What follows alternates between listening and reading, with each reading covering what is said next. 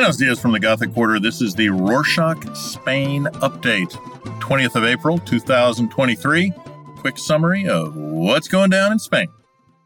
Starting off with housing, the Iberian Peninsula, meaning Spain and Portugal, are looking to tackle the lack of affordable housing by embracing public social housing and reversing the peninsula's legacy of underinvestment in the area. The move to increase the availability of subsidized homes is a hot topic across Europe, considering that arguably housing has, according to an article by the Financial Times, quote, far outgrown wage growth in most countries, end quote, from increased rental prices, mortgage payments, and food and energy prices. As part of the government plan, on Tuesday, the 18th, they proposed to boost the national stock of 290,000 available public homes by 17% from the government's so called bad bank. Spain's so called bad bank is a corporate structure that was established in 2012 to clean up toxic high risk assets of failing lenders after the 2008 real estate market and financial crisis. Once they're available, the idea is that these houses will be rented at fair prices for young people in particular.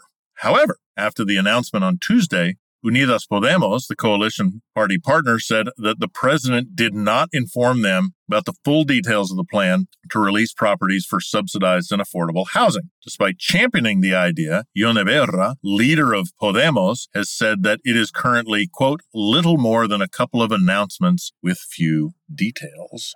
Continuing with property, New housing and rental laws could affect tenants and owners once implemented, particularly in big cities. On Friday the 14th, government announced the proposals for the new housing law with two of its partners, the Republican left of Catalunya, or ERC, and Basque left-leaning party Euskal Herria Bildu, otherwise known as EH Bildu. The law, announced after almost two years of negotiations and substantial changes, includes an extension on the rental price cap and ends the tenant's payment of real estate fees when signing a new contract, meaning that tenants are no longer forced to pay agency fees. Instead, owners will be responsible for paying their fees. Want to know more about housing? Link in the show notes. Regional elections are coming up the end of next month, meaning manifestos are coming out. So here's the lowdown on the Spanish Social Workers Party, or PSOE's manifesto.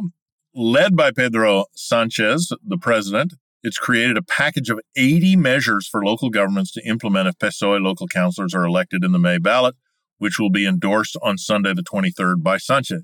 The package includes sanctions for sex worker clients and reinforcing bicycle and scooter users to be equipped with helmets with strict fines if they don't. Another interesting proposal is their views on sustainability. They're committing to the 330 300 formula, meaning people should be able to see three trees from their homes, have a park accessible less than 300 meters away, and all streets must also have at least 30% of plants along those streets. However, these measures are up to regional governments to implement. Socialists promote these proposals, and municipalities must then apply them according to the conditions of their region. Speaking of politics, small Spanish towns across Spain have embraced an open popular parliament for years, whereby residents have their say and debate local policies and legislation. In Fuente Cantos, a town located in the Soria province, the autonomous community of Castilla y León, Juan Carlos Garcia, the mayor, proposed in 2019 that the area have an assembly model. In other words, they wouldn't function, they would function like an open council policy reserved by law for towns with less than 100 inhabitants. Mostly the idea works, according to Garcia. However, sometimes things go on for a long time and certain topics never get solved. Where do you live? Think an open council would work? Curious to know. Let us know. It's dry spring season here in Spain as authorities have warned on Tuesday, the 18th, that Barcelona and surrounding areas could face even tighter water restrictions in the coming months, especially if the forecast for very light rain prove correct. The Ter Llobregat river system, which provides the main water supply for Barcelona, Girona, and smaller towns and villages, has shrunk to 27% of capacity between 2022 and 2023. If it doesn't get better, they will have to declare a drought emergency by September.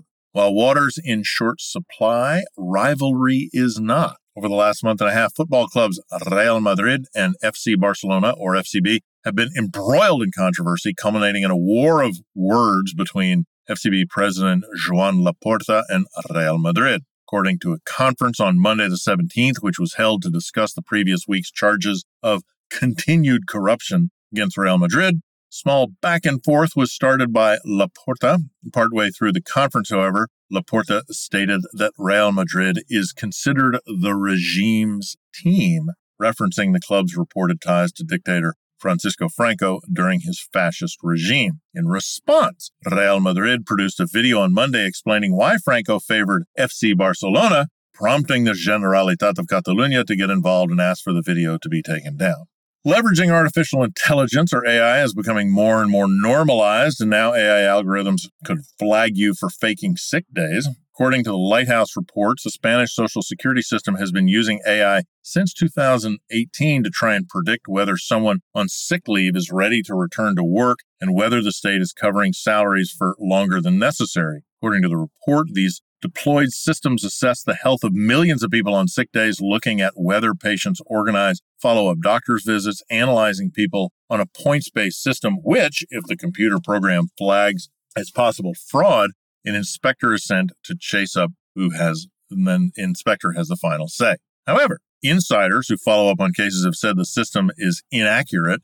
It could also be giving out false positives, which could mean people are being forced back into work before being medically able. While AI can help doctors track if you're faking an illness, COVID movements are also being noted, and there's an upward trend of infections. According to the COVID lot program at the Complutense Anticipa COVID 19 Observatory based in Madrid, which monitors spikes in COVID infectivity, results indicate an upward trend of infections after the Easter break. According to the data, cases have grown from 800 to 2,000 per 100,000 inhabitants in 15 days from the start of April. They are waiting for data to determine whether this is because of the Easter holiday or a new variant.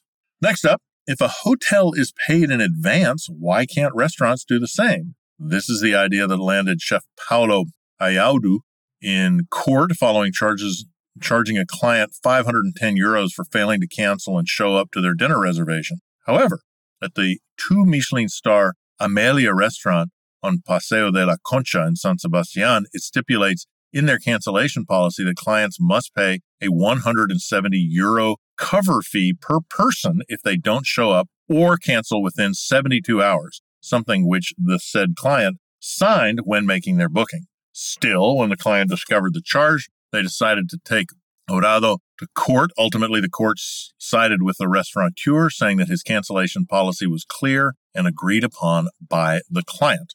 While the world continues on, a 50 year old woman has just emerged from a dark cave after 500 days of isolation on Friday the 14th. Might sound like the beginning of a 127 hour spin off blockbuster, but in fact, Beatriz Flamini decided to isolate herself 70 meters below the Earth's surface in a cave in Motril, Spain, to learn more about how the human body and mind coped with cope with complete isolation. So she went underneath in November 2021 when masks were still obligatory. During her time there, she was sporadically contacted by teams of scientists from the universities Almeria, Granada, and Murcia. Still, she says she kept busy by reading and contemplation and that she didn't miss the sunlight. Want to know more? Check out the show notes.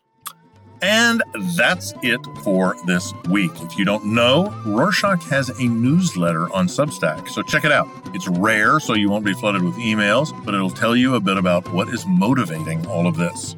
Link in the show notes. Let us know what you think. It's Spain at Rorshok.com. Hasta la próxima.